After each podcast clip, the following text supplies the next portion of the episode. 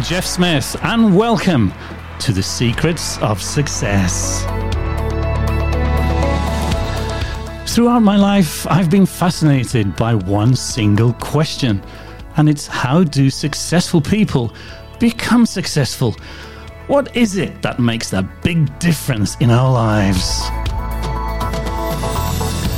Over the last 40 years, I've interviewed rich people, famous people, and many millionaires to find out their secrets of success, and I want to share their secrets here with you. Of course, success is not always measured in money. And in these programs, I'm looking at many different success stories from people in all walks of life. I want to find out what makes them tick how they overcame extreme adversity to keep on going when times got tough. And I want to extract those magical nuggets of wisdom so that you too can implement the secrets of success into your own life.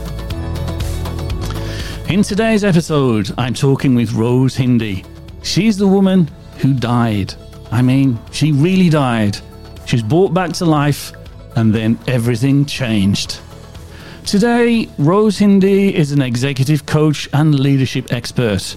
She started her coaching career 10 years ago and nurturing a candid style of coaching that makes her stand out from traditional coaching and mentoring. Prior to her coaching journey, Rose worked as a media consultant, data analyst, and a scientist. Her speciality is the study of consumer behavioral trends, particularly in luxury products and services. That's gonna be fascinating. Her rich background offers executive career changing coaching and leadership programs, particularly in companies focusing luxury sector. In addition to this, Rose has been identified as within the top 30 of Unstoppable Women Entrepreneurs 2022. I also need to be careful here because Rose is a kickboxer. She's an athlete and a windsurfer. This is going to be an extremely diverse interview questioning near death experiences and surviving the aftermath after such an event. So let's bring in the lady herself. Welcome to the show, Rose Hindy. Thank you. And thank you very much. Hey, Rose, you look amazing. How are you today?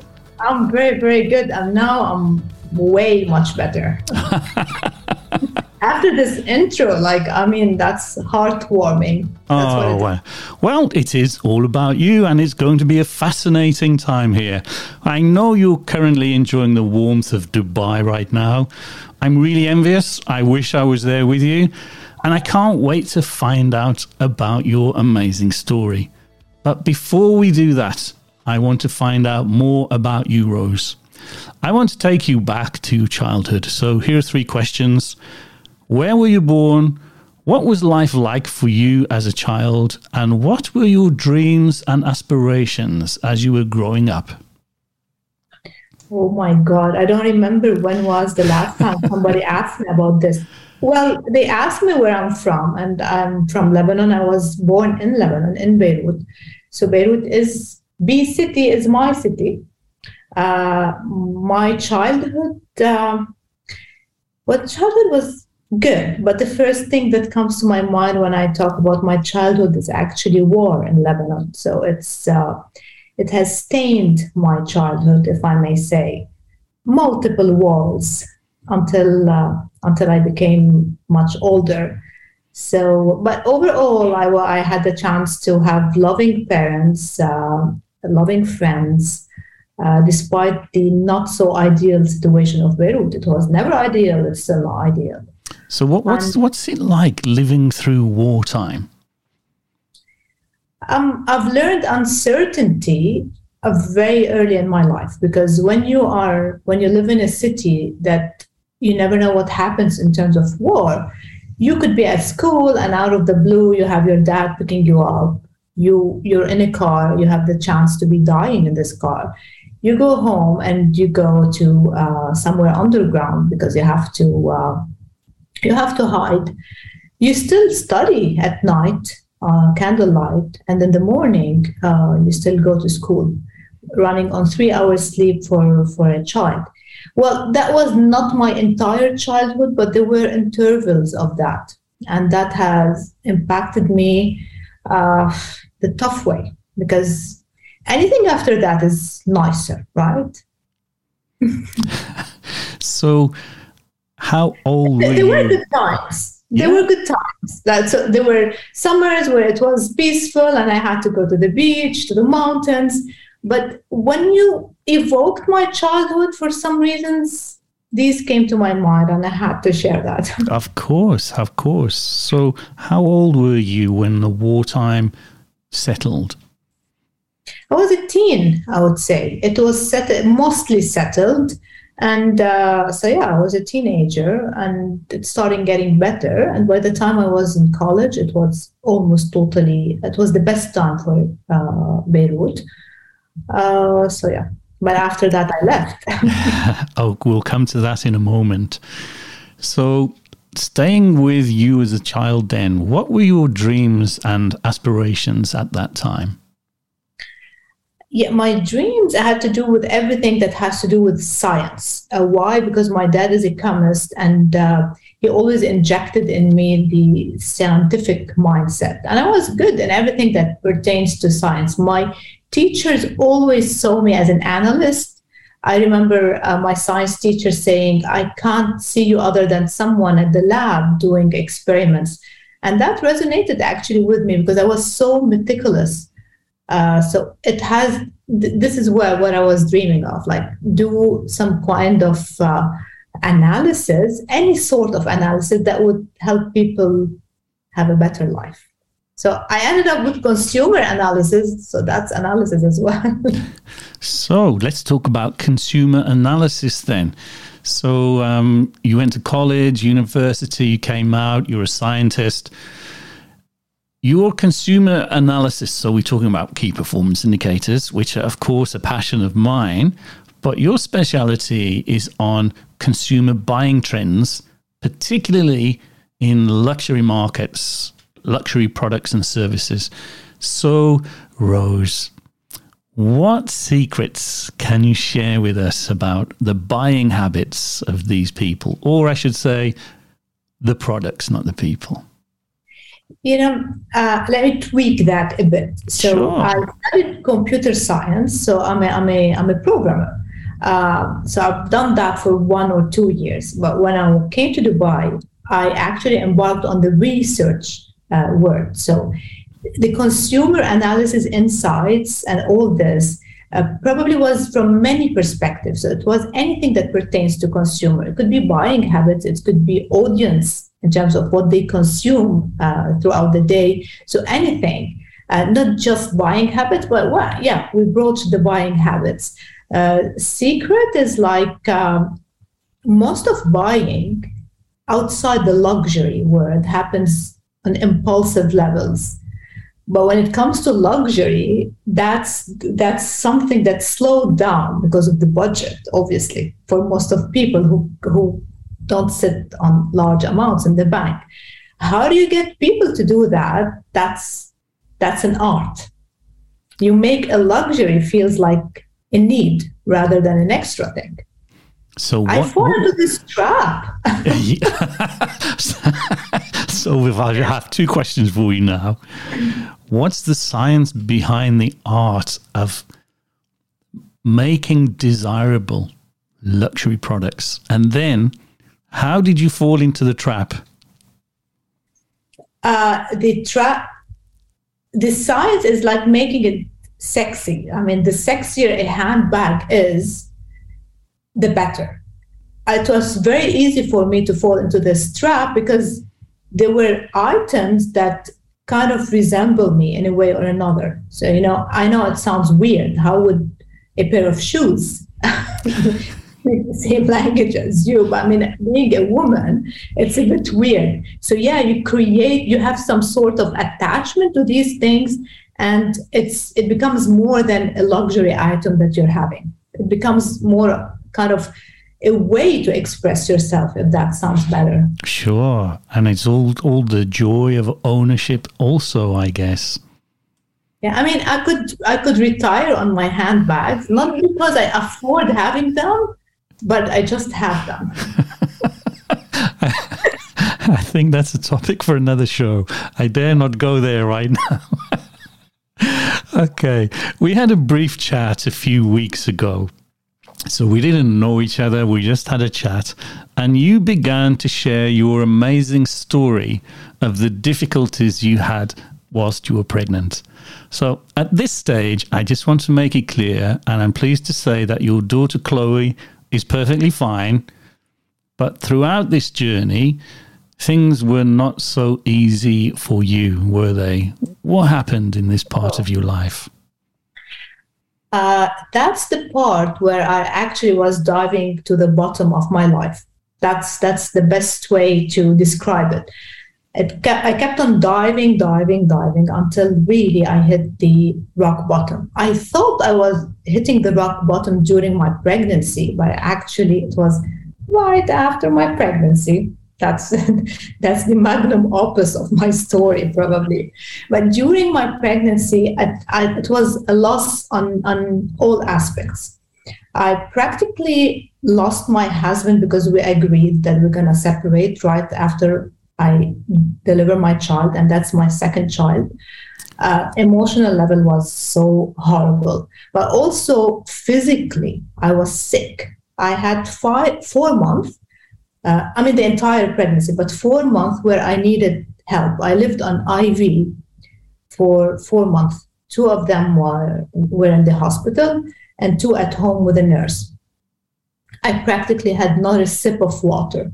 I had such a rare condition where you might look okay, but you can't eat. And you, sorry about that, you throw up up to 28 times a day. Wow. You're vomiting 28, 30 times a day? It can be more, practically all the time. Oh, wow. Uh, and, you know, I have a certificate when my daughter pisses me off. I'm like, I'm going to go get this. I have it. It says, I, I, call it a certificate. It's a piece of paper. It's, it's the discharge from the hospital. It says Rose Hindy was discharged from hospital and she was admitted on that date after having 25 episodes of vomiting. She is discharged now because she only has, only has seven to eight episodes of vomiting. So that was perceived as me healing, and I was discharged after that, only to stay home and be sick. And I had to resign. So I lost my husband because we agreed that we're divorcing. I lost my health. I'm, I'm someone who's very much into sport, and I was out of the blue at, in, and thrown, thrown in bed helplessly. Um, and moreover, I did not intend to have a second child. That was the biggest best mistake of my life. So that was a hazard, a hazard with my uh, husband that I was intending to separate with. That's a big hazard. Uh, I, I lost my job. I mean, I resigned. They were so good to me and they wanted to keep me even on the payroll, but I didn't want anything. I wanted to be good. I wanted to grab a, a junk burger and eat it. This is all I want. That was my that was my main goal. Uh, all the vital signs were bad. In Dubai, in UAE, there are strict rules, uh, strict rules when it comes to abortion. You cannot unless you're dying, and I wasn't dying yet. I was about to. Okay, so so let, let, let me just bring this point for, for purposes of clarity now, you and your husband decide you're going to separate. Then you get pregnant. The pregnancy was a surprise, and you're now saying there was no opportunity to abort the pregnancy because that is not available in Dubai unless you're dying. Yes, and I can't I don't have the energy to hop on a plane and go to Lebanon and have the abortion, or I would have done it. I, I mean, I'm being very honest. I mm. wanted to survive, and I, I couldn't think well. I couldn't think even about the baby and my and my womb I, I wanted to live. And that was, and it, it wasn't happening. Like I'm, I'm separating. How am I keeping this baby? We decided to separate before me getting pregnant. And it got reinforced during my pregnancy. We did not change my, our mind. Mm-hmm. I kind of changed my mind. He didn't. Okay. So then what happened? Your husband stayed with you throughout your pregnancy. He but, did. but during your pregnancy, you became more and more ill. You were vomiting 30 times a day. You're on a drip at the hospital twice a day. You're on a drip at home twice a day. And things are just getting worse. The drip was continuous, Jeff. I mean, okay. I would die before that. So there were uh, the IVD. I was getting the main vitamins, but also medications and B complex and paracetamol and uh, um, uh, the highest, the best. Uh, I mean, they thought it's the best medicine for for me to stop uh, being nauseous, but it didn't work. I was getting the same medicine that people get while they have chemotherapy because it stopped them from being nauseous.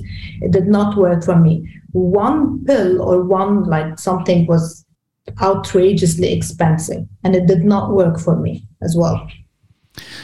Okay, so we're coming now to the end of your pregnancy. What now happens? You're about to give birth.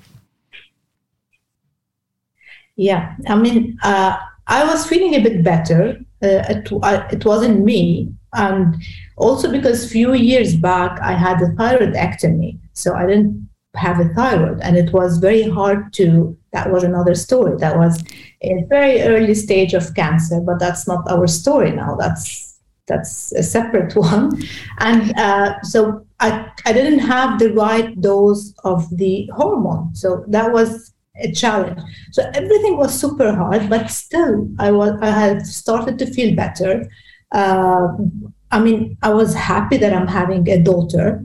So my perspective changed a bit, but I did not know what was awaiting after that. I, I couldn't picture how my life would be because I was I was quite senior in my job and now I was jobless and I did not intend to work. I wanted to live. That's all I wanted. And I wanted to be healthy again, have the baby and see how it goes. I did not know how could my life be with a, a son who's six year old and a newborn and I'm going to separate. I didn't know anything where I'm going to live. But I wouldn't say I was happy, but I was happier than the beginning of the uh, of the uh, pregnancy. And we were having some sporadic weird moment where we could probably stay together, my husband and I. And on the on some other occasions, it was we it was confirmed once more that we're not gonna stay. So it was so chaotic on all aspects. So yeah, and uh, I was about to deliver. Right. Right. so the time comes. Yeah, it came uh, way before it was due. Um, I'm not sure what happened there, but this is what happened because why am I saying I'm not sure? Because I believe that also my doctor um, insisted on me having birth while probably I should have waited. That's one of the factors that probably could uh, have made my situation worse. So, yeah, the day has come. the day has come. What happened? Uh, what happened? When? I, you know there's something that i remembered the other day and i'm so sad that we lost this video. Uh, so i didn't have also a smooth delivery with my son not not physically but emotionally. It was also a time where we probably were also parting ways my husband and i just after my son uh, uh, was born and uh, immediately when I was at the hospital, I had this flashback. So there was this video. I'm really sad I lost it. Uh, my husband took it actually, and I was telling them, "Oh no, you know what? Um, I changed my mind. I'm not giving birth. I need to leave." So, and I was getting out of the bed because I didn't want to. I said, "Don't worry, I'm, i can come back tomorrow or any other day, but it's not happening today." so I was kind of hallucinating, and I was so scared. I did not know what was happening medically and physically, but I was scared because I'm, it's going to be traumatic. After that, I knew. I mean, I knew I was going to divorce after that, and that was so scary so so scary so i was in such a horrible situation and i remember for some reason my right eye was not opening and it got swollen i was so emotional and uh, yeah i was so bad. I remember those moments. Oh my god now i'm remembering them. Okay so we come to the time the delivery of your daughter. So you're in hospital now. What happens now? I mean, uh, it was going so well, uh, more or less. A bit of delay here and there. I got uh, it, it, was an induction, so uh, I had extra of these chemicals to induce the delivery. Uh, so that that was a, that was a hiccup. The epidural wasn't working. I was working on partial only partially, so it was painful and uh, yeah, just like the olden days. And yeah, it was it was very emotional because I wasn't thinking about me giving birth, but rather what's gonna happen next. So I wasn't even in the moment, you know. So I wanted this baby to be out, and the baby was out. The baby was healthy, and everybody leaves the room because they thought that the baby's here, the baby is good, the baby is even breastfeeding until I felt that something is going on in the in the in the delivery room, and uh, there was lots of blood. Okay, this is not meant for the uh, faint-hearted. what, what we say that this is not meant for people who are scared from uh, from all these stories and blood. But there was like a lot. There's a wall behind where the doctor was uh, standing, and it was there were splashes of blood. And then I would realize that, and I asked, what's, what's going on? And my doctor told me, uh, we need to do a surgery for you. And I was like, just gave birth. What kind of surgery? He said, yeah, but we're gonna take you to the uh, to the theater, and we're gonna have you're gonna have a new cut, and we're gonna remove your uterus. I said, you're gonna remove my uterus? What happened? She said, it's not going back to its size. Uh, it's fully dilated and uh, just we need to get it out of your body. And that's like, what? She said, that's the only way for you to be well. It's like, fine. They were holding me from one bed to the other, and I was going to get operated. And then we went to the ward, and that was so scary. It was cold. That's what I remember. And the, the worst moment is that they had to take Chloe and she was breastfeeding and I wanted her. And I remember they were pushing the bed and a nurse was holding Chloe. Her head was here and was on me and she was holding her body because I insisted on her breastfeeding because maybe maybe I die and she never sees her mom again. So I insisted on that. I know it's weird. And my doctor was like, I don't care about the baby. She's good. You are not good. So we went there. And then when they checked my my vital signs, my blood pressure went too low, and they knew that they can't operate me anymore. There were like seven, eight doctors in the room. They called other doctors. They were like, it was so crowded, and um, this is when I started to feel like it's really serious. The blood wouldn't stop.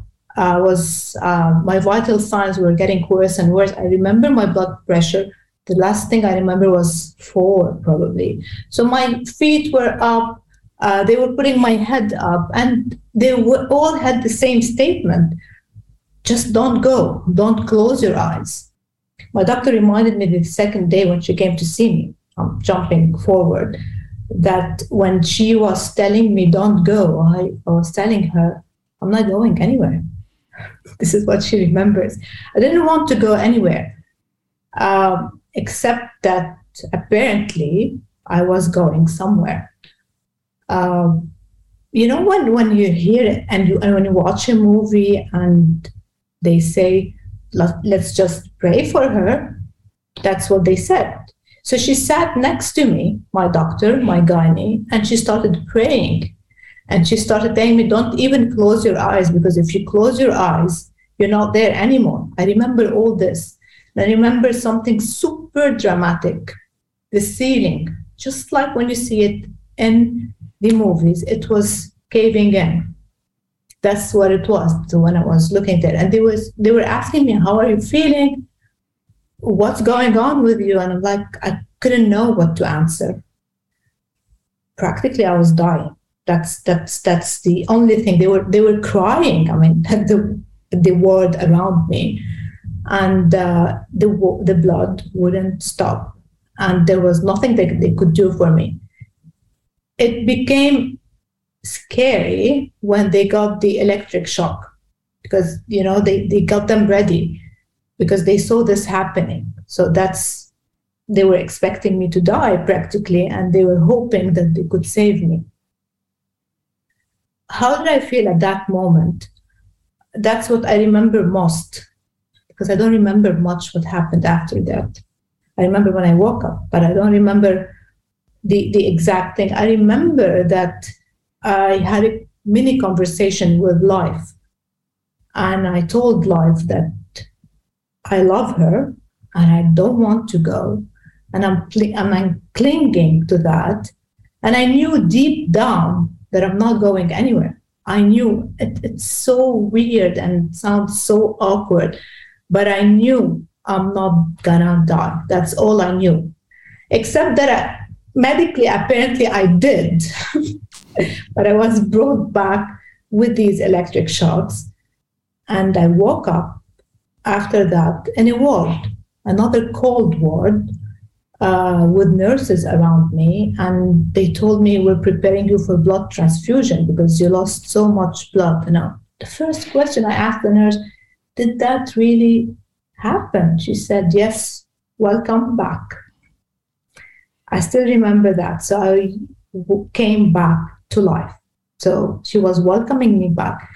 They were preparing the blood transfusion, and, UAE, it's a bit complicated. No one can give you blood, and you they test it and put it for you. No, they have to get it from uh, the uh, strict places, the blood, uh, I don't know, banks, and all that. And there was the, another scary moment. You're having blood for people you don't know who they are, and what was so emotional to me. And then my husband appeared out of the blue. They told me he uh, they were looking for him while all this was happening, and they couldn't find him. Uh, and they found him finally. Uh, he was sleeping in my room. Maybe he didn't do that intentionally. He just did not know. Uh, he went back and he was with me when I had the blood transfusion.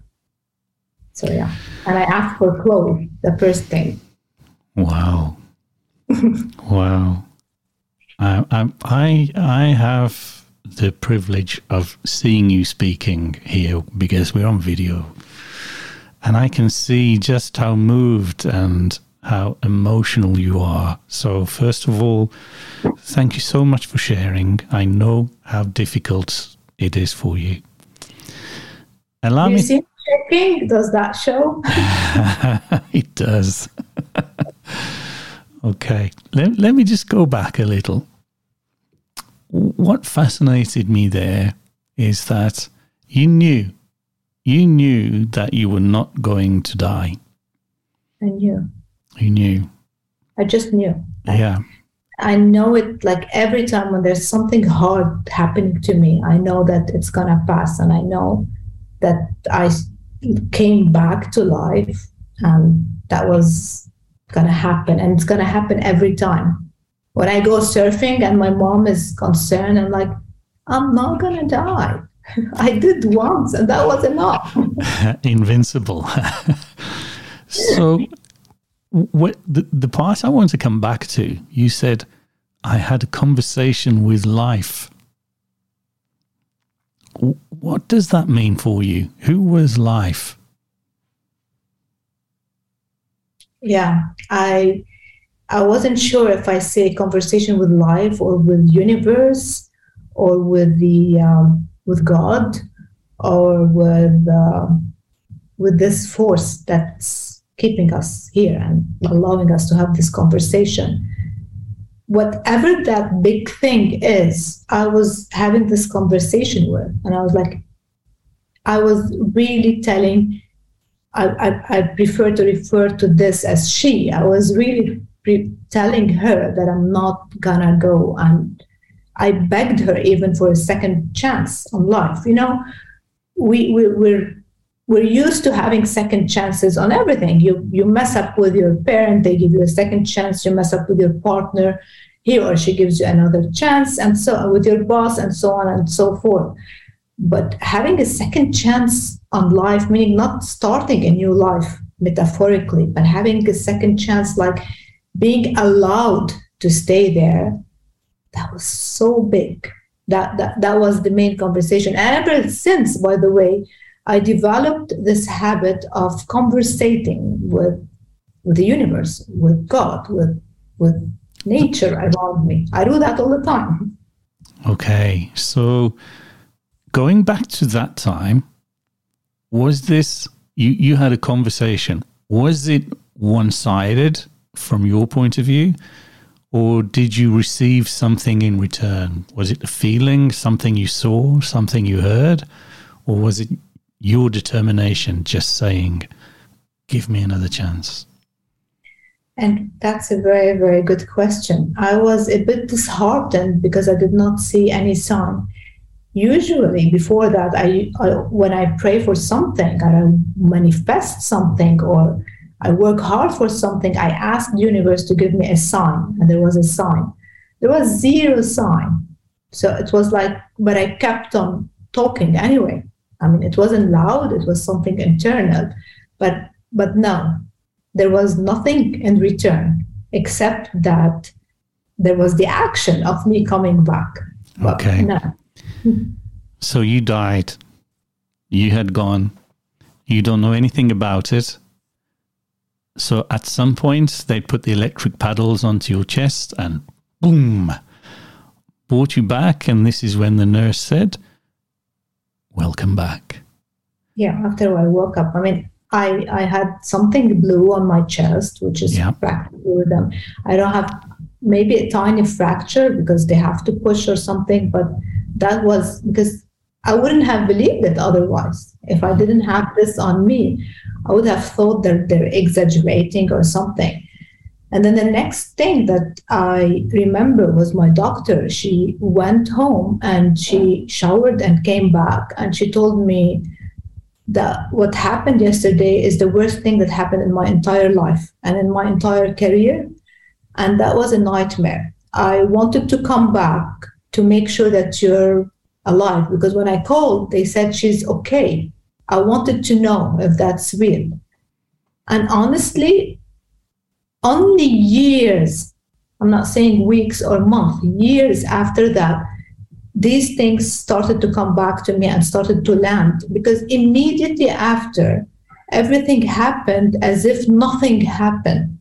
Nothing. My ma- my mom flew from Lebanon and she came to help me with the child.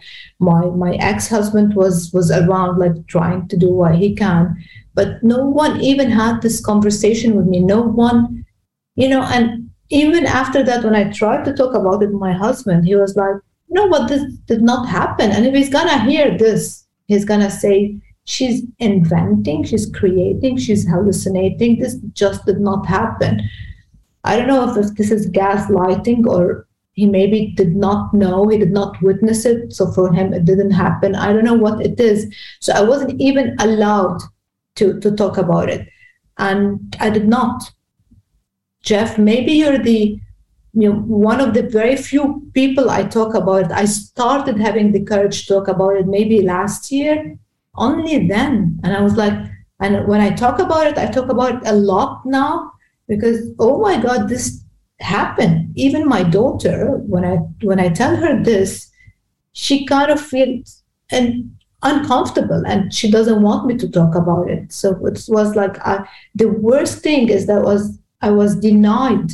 I didn't have, have the permission. I did not have a safe place to talk about it. And I had to act as if nothing happened while every bad thing happened after that. I had to deal with me losing a job, losing my money, losing my health because I was obviously I, I was when I was pregnant I was not okay, and when I gave birth obviously I was very much not okay. So it took me two years to be healthy, just like I was before, and uh, to keep with to de- to cope with all the changes that were happening to my body, to my life, and for God's sake, I mean, I died and I did not talk about it. So that that was that was that was so hard. This is when I thought I'm gonna try to embark on a journey that would help me heal, probably. And I started um, having those coaching courses, and I had a coach back then, and that saved me. It does. It did actually, and still does. I think when something happens like this, let's say traumatic for the sake of a, a, a better word, at some points we need to share, to unload at the point when we're ready.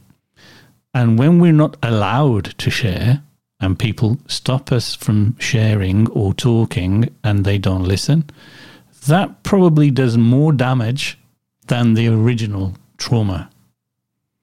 And, and that makes you that makes you even worse because it they does. think that, that that you're exaggerating.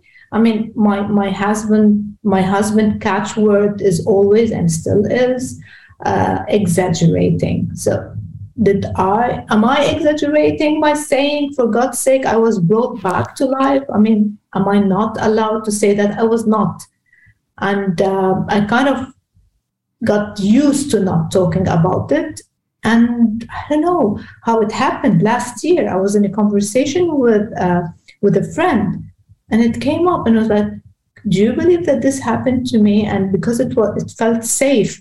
I I I had the courage to start talking about it, and then it's you, and I think that's the safest I've I've been uh, put in to talk about it.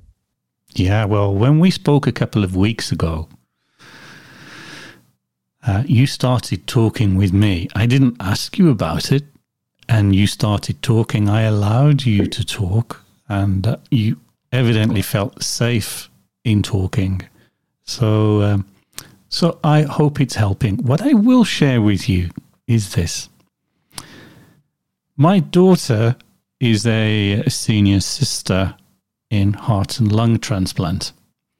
And you know, when you watch the movies and someone dies or they have a heart attack, and then the medic leans on their chest and they're pumping the chest doing uh, CPR. In real life, it's nothing like that. It is so brutal in real life because they have to uh, put so much energy to reach to your heart, to stimulate your heart. Your ribs get fractured and that's why your ribs were fractured, and that's why you had the blue kinetic tape on your chest. It's only after that then they put the electrodes on there to stimulate the defibrillator. So it wasn't the defibrillator that fractured your ribs, it was the doctors doing CPR. It's brutal. So it's quite common for people to have fractured ribs. So whenever I see movies now and they're gently leaning on the chest, trying to bring them back to life. That's my yeah, it's funny. But the other thing is, if they did do it properly, really, then you could kill someone because you could stimulate the uh, interrupt the natural beat of the heart. So actors can't do that. Anyway, we're giving trade secrets away above the movies now. yeah, that's a big secret. You know, what was actually brutal and ruthless is when I was seeing the knives because they were ready to cut me and cut the uterus out as if, hmm. I mean, the, people don't get that this is something very dear to any woman, the uterus. That's that's something that's very instrumental in, in her being a woman and a mother and all that. For so they sure. were saying it. They were saying it after me giving birth. You know, after me having a normal delivery, and they were having all those knives and preparing everything. And so, yeah, it's it's the the it's actually, and I know that they're just trying to save people's life, and this is what they need to do. but it's actually so brutal and so cruel in a way when they want to do that. So you could probably die out of fear before dying from whatever happens to you. But I understand that they have to do this. yeah, I mean, you think about the old days having all of that done without anesthetic, with an audience watching. I mean, surgery in its early pioneering days was incredibly brutal, incredibly. Thankfully, we're not there and anesthetic does work. So yeah. you died. You had you're CPR. You're, you're, helping me uh, land the idea by repeating that. Yeah. Okay. You died. You had CPR. The doctors were pumping on your chest. The evidence is there. They then put the defibrillator on you, brought you back to life. You don't remember anything from here. You wake up next day. Now what? You're thankful? You're blessed? What's going through your mind? You've you asked for a second chance, Rose. It was given to you. What were you thinking now? I was thinking that a version, a certain version of Rose has definitely died, and she needed to die it was the one that I would like to call the drama queen. I mean, every woman has a drama queen in her, but I think, I mean, I, I had tough uh, conditions and all that, but I grew a lot into being a drama queen, and that was a- affecting very much the quality of my life. So I think that drama queen has gone. So this is the, the one that has died when actually I had my heart stopped or whatever happened. Uh, there's a, not only I was brought back to life, I think a new version of me came back to life who is annoyingly happy and positive. annoyingly happy and positive. Yes, I, I know, you know, I, I annoy a lot of people and they tell me this. So th- there's a Pollyanna that came back to life. I, of course, I do have my moments, and I do have moments where I'm sad. But you know, even when I'm crying, I would throw a pun, not because not because I have to do it, but this became a second nature of me. And so, yes, life has given me a second chance by bringing me back to to to her to life but it, with a new version, a very enhanced version. Okay. Is that a conscious decision, do you think? Of course it is. Of course. And I think there was a silent deal in that one sided conversation that I had with life that I'll bring you back to life provided you change that. So I've been trying to change you for the past many years.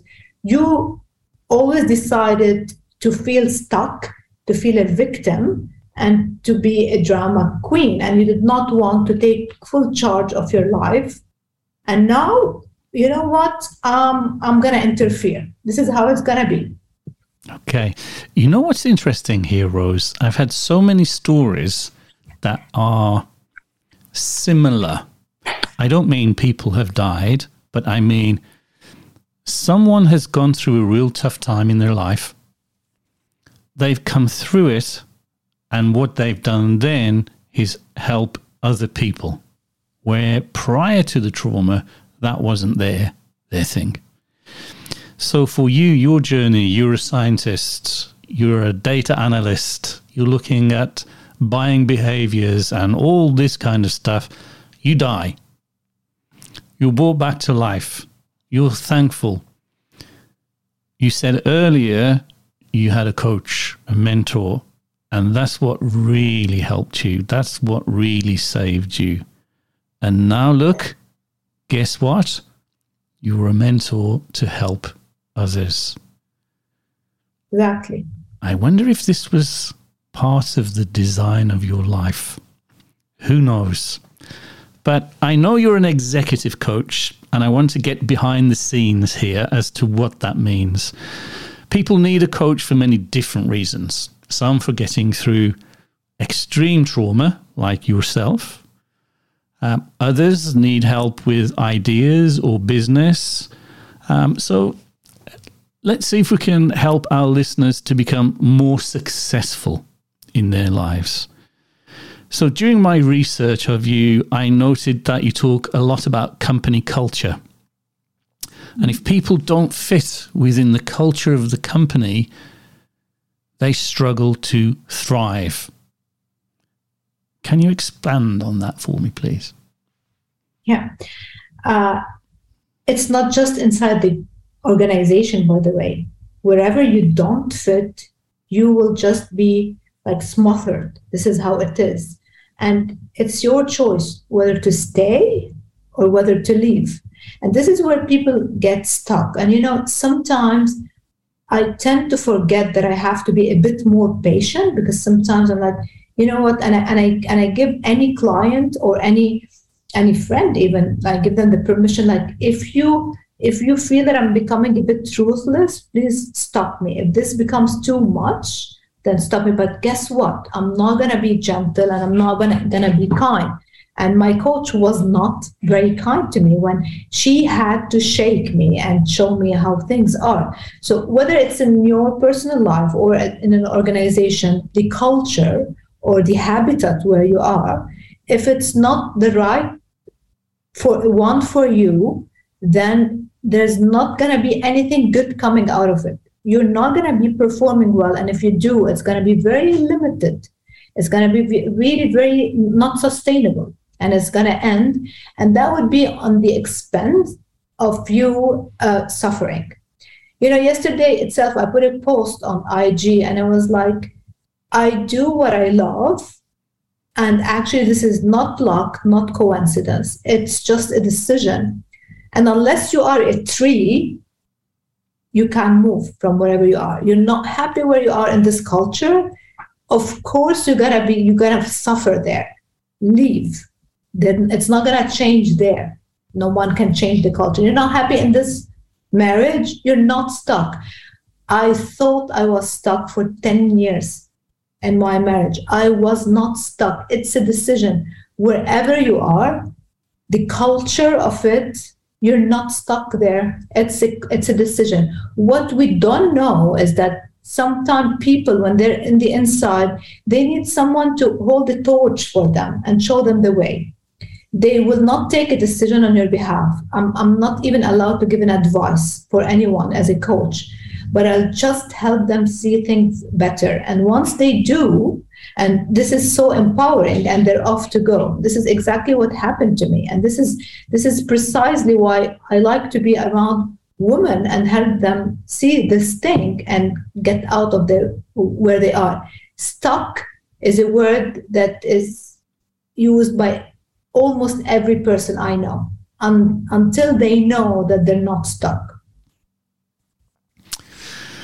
Okay. Now, there was quite a bit in there about finding who you are. So I'm often asked this is a question I get a lot, which is Jeff, how do I find my purpose? And I get this so often. So, Rose, you've been through a lot, you've had a varied career. Here's the thing now, especially with your experience. Do you think people have a purpose? That's the first question. The second question is if you think that they do, have you found yours yet? Mm. So yeah, I'll, I'll, I'll, powerful question. Yeah. I think you're. I think you're a coach by nature without knowing that. But yeah, you are. You know, one of the uh, best exercises, kind of, that we do as coaches is helping people to know their life purpose. And when you ask them if they have a life purpose, nine out of 10, unless they are kind of serving for the community and they think probably that this is their life purpose and it could not be the one, but they would be in an awe when you ask them something like that. It's something not only they don't know, but they have never thought about it. We are not uh, uh, raised in a way to believe that we have a life purpose. It's like we're stumbling in this life. It's like we're leaving it to randomness most of the time. That's exactly how it is. And even when you when you accept a job offer or you accept to marry this person, you you're not aware if this serves your life purpose or it doesn't. I mean, I changed uh, from Lebanon to Dubai. I know that's the best thing that happened to me, but I, I didn't even know that this is this was part of my life purpose without me calling it life purpose because that's how it started you know? So first of all the first question no they don't have a life purpose and they don't know most of people that they should unless they are a coach or have been coached or some rare cases they happen to have one. Do i have a life purpose? Yes but the answer is this life purpose is never fixed. Here's the thing even when some client embark on a journey of coaching, and the, at the very beginning, we do the life purpose bit, and even if it's an executive coaching, we do some life purpose and some career purpose and all this. I really tend to be very honest. This during our journey is going to change and it's still going to change your entire life. So, yes, I do have one, but is it only the one that I found out 13 years ago, 14 years ago when I when this happened to me when I died and I came back to life. No, it keeps on changing. Not every day, but it keeps on changing. But yeah, I do have one. That brings me on to an interesting one because I was searching for my own purpose for quite a while. I then delivered on a purpose, not knowing or realizing it was my purpose. And that was when I wrote a book. Now, here's the interesting thing. Once I'd written the book and it was finished, I no longer had a purpose. And I was left how can I best say this? Unfulfilled, lonely, empty, and no purpose. So, so when you say it changes, what advice would you give to someone who perhaps has found their purpose, delivered on their purpose, and then they're left purposeless now? What do they do then? If I am to take the example of your book, it wasn't actually the book that was the purpose. You felt that you're you don't have a purpose because the book is successfully published. But there's a main reason why you wrote that book, not the topic, but it's why you wrote that book. That's your life purpose. So actually, I think when people feel that oh, their life purpose is changing and it's gone. It's never gone. It's when you have to go one layer deeper and know what triggered the need to write a book. So it could be something like you wrote the book because you wanna you want to help the a certain community do things better. So that's your life purpose rather than the book itself. I don't know if it's making sense. So that's precisely why we do this exercise and we keep on doing it. It's like every time we go one level deeper. So at the first place, for instance, I thought that my life purpose is to help new moms, you know. But then when I helped, I mean, I hope I did, but I think I did, help a certain number of new moms, I kind of like okay, so I served my purpose. I can keep on doing that. But there was something that was deeper than that. Not only new moms, not only women, it could be anyone. So the, the, the, the purpose kept, kept on becoming more and more solid. That makes sense. It does. Well, if we take the example of myself and my book, what happened, I was uh, adrift for a couple of years after writing the book. And, and I kept asking, what is my purpose? What is my purpose? I no longer have a purpose. And I confided in some friends and I said, I don't know what to do now. My life is empty. I've fulfilled. Now what? But what actually happened is similar to what you say, in that there are multiple layers, because then something else came along, which I could never possibly have done without first completing the book. So I yeah, I think we have multiple purposes. You call it layers. I can subscribe to layers, uh, and I think we have multiple purposes not everyone is able to find their purpose in life. Um, I'm fortunate that I did, I have, and I'm on another road now, which I'll probably share in another podcast.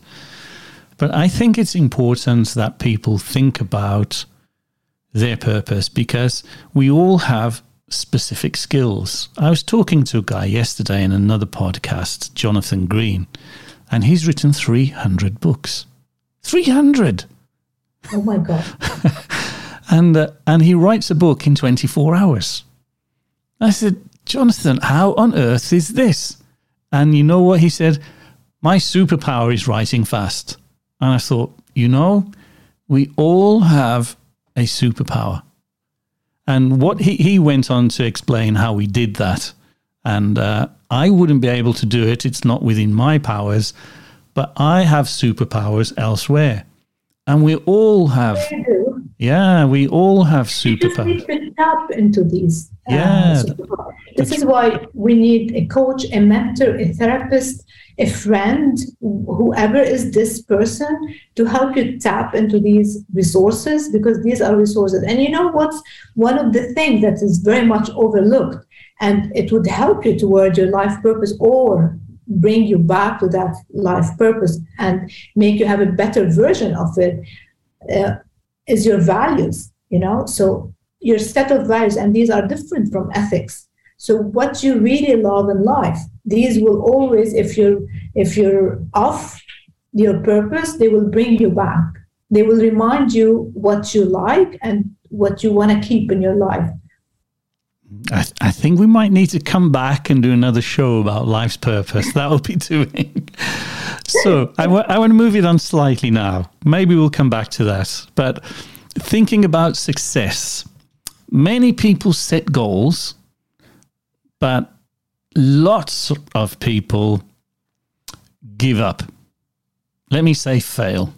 So, in your experience as a coach, why do you think this happens? I think because people expect a lot. And I think mainly, actually, not I think, I believe that people have a distorted definition of success.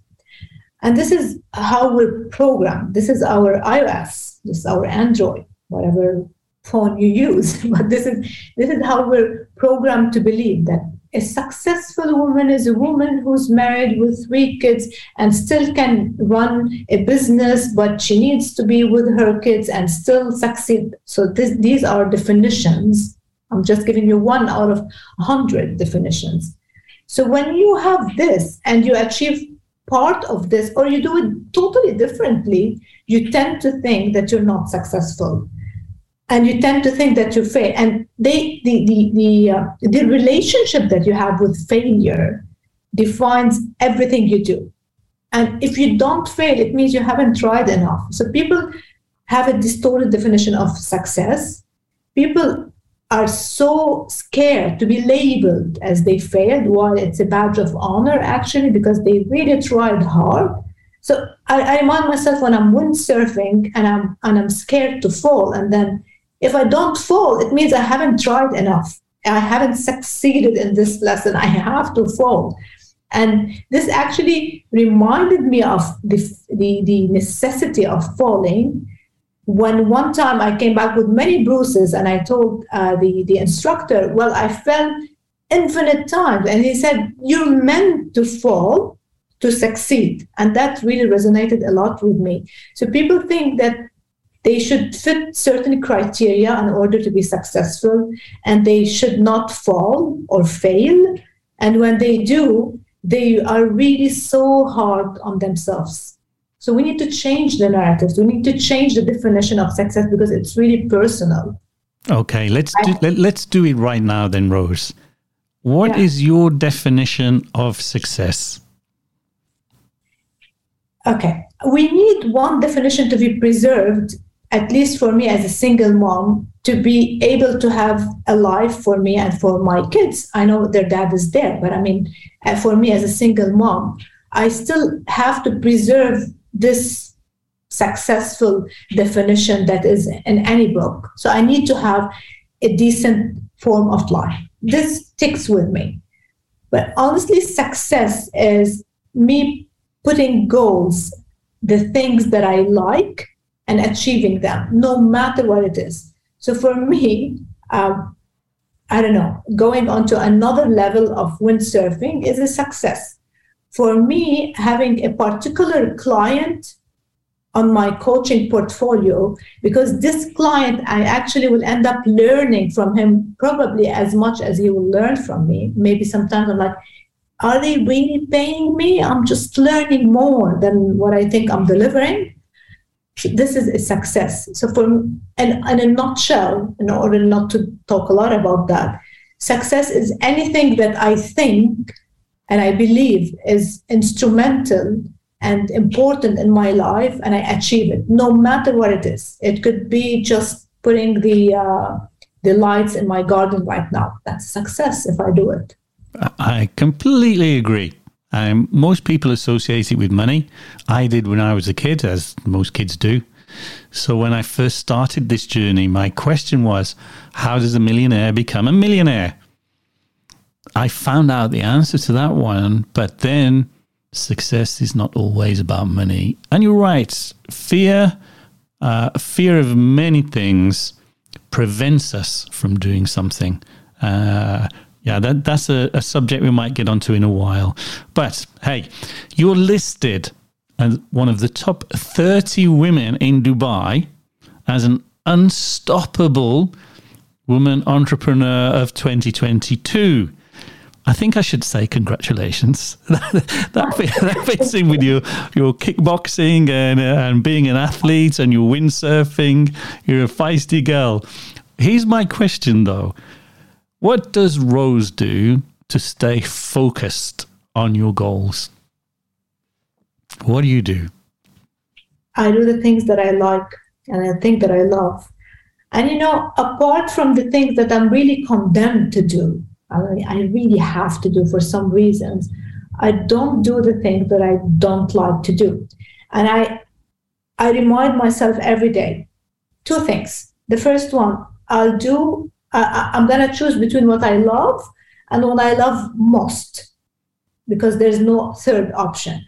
The second one, if there's something happens and comes my way, then I'm going to find a way to love it. I don't know what it is. The other day, my daughter was like, You're really lucky because you love what you do. And I'm like, Yes. That it kept me, it kept me thinking for some time. And my answer was, Yes. I worked hard to work in things that I love.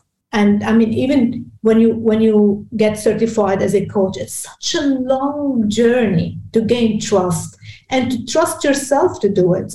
It took me a really long time while I still kept my media thing because I love it as well. But there are times when things came my way and I had to take them for for various reasons. One of them because I mean I need to have a life and I need bills to pay. So there were things that came my way that I, at the first place, I did not like and I did not love, but I formulated them in a way, I codified them in a way that I ended up actually loving them.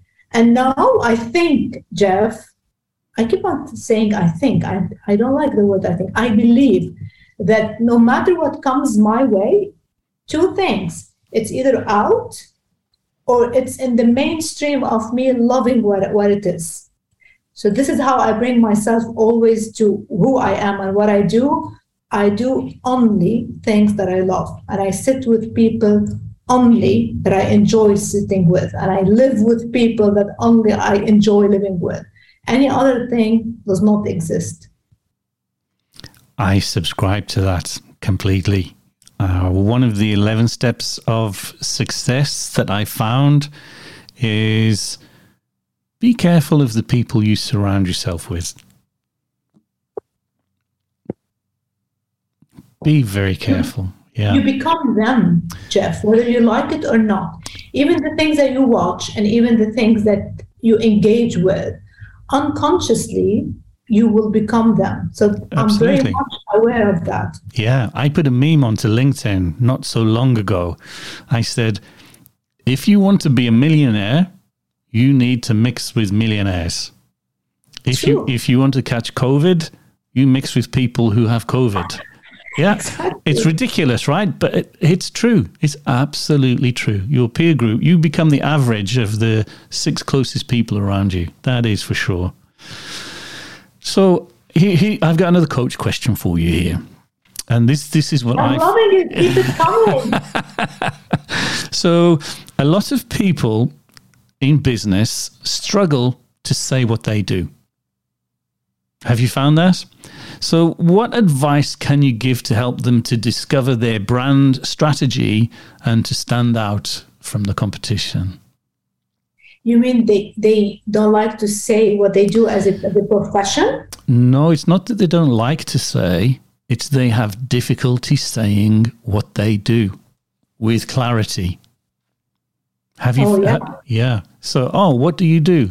Oh, uh, uh, uh and they might give a job title, but it doesn't oh say God. what they do, right?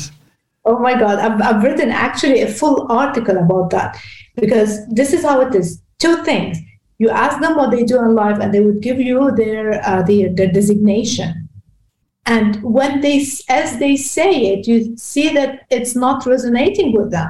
So look at me. If you ask me what do you do, um, well, I'm, I'm an executive coach or I'm an executive coach. That's that's big of difference. When you they, they would tell you what they what they do just as they are told to uh, to to say it. You know. So for years, when people ask me, for instance, what do you do?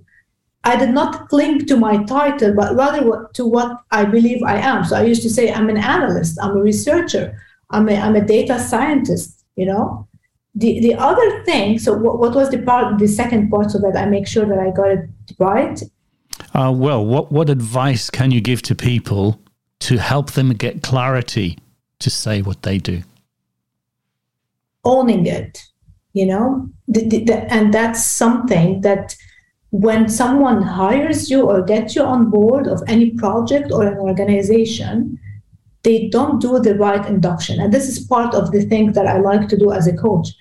You have to own it, you know? Even any role that you get in life, when you become a mom, you don't you're not nobody helps you to own it. When when when you when you're promoted to a CEO, some people have all the doubts. They feel they they you know what's very common, Jeff?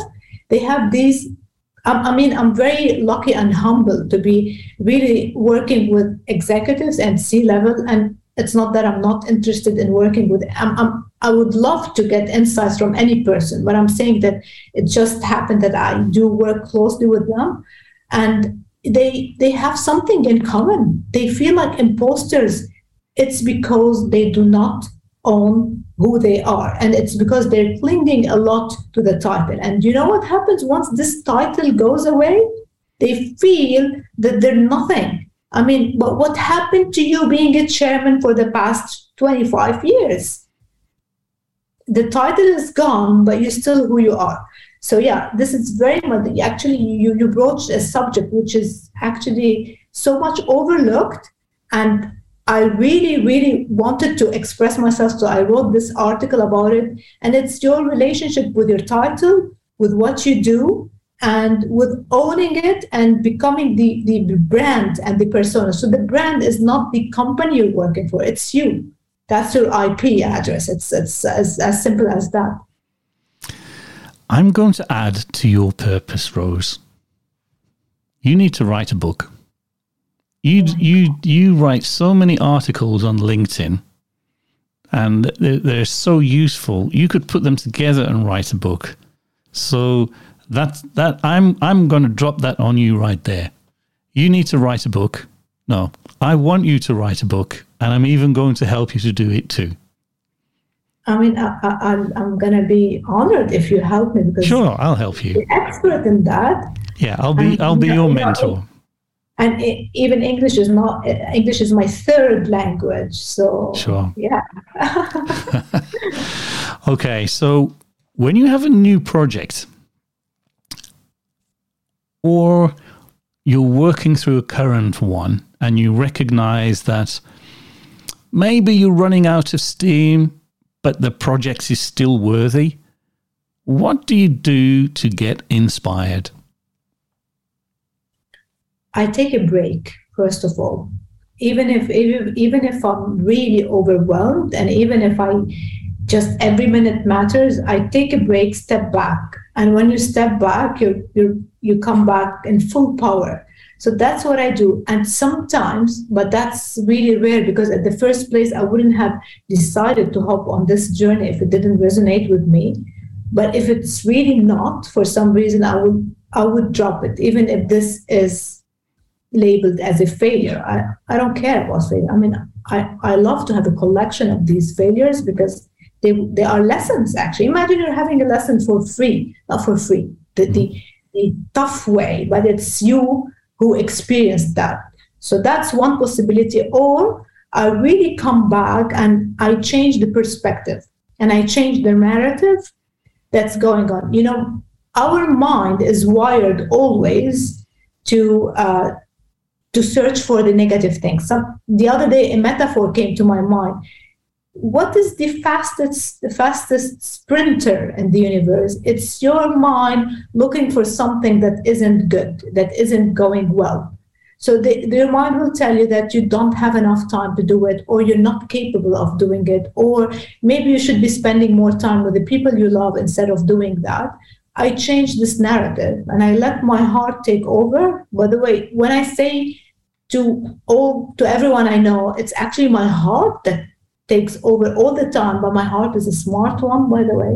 So, so when I let my heart lead, everything changes and everything falls in place. And I remind myself all the time, all the time, I have to enjoy what I'm doing.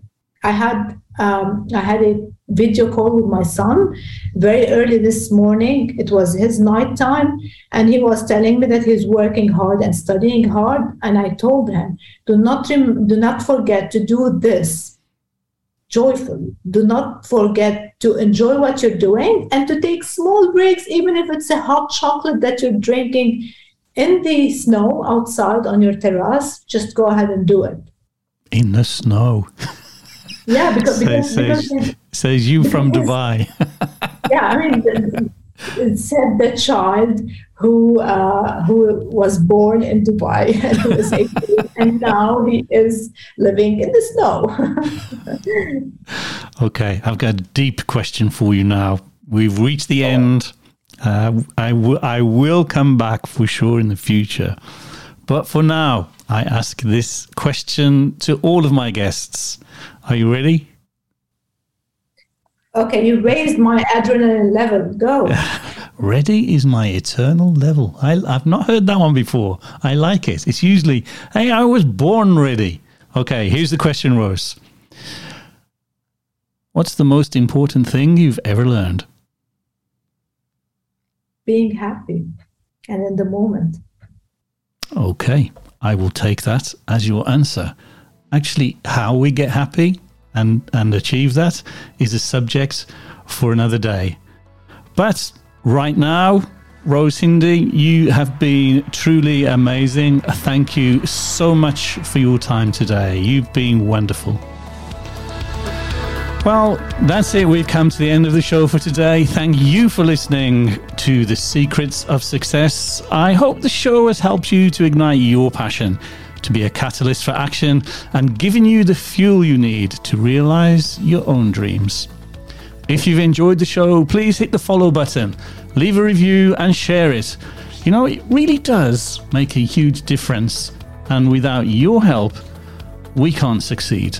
So, what I'd like you to do is hit the like button and then share this episode with just one friend.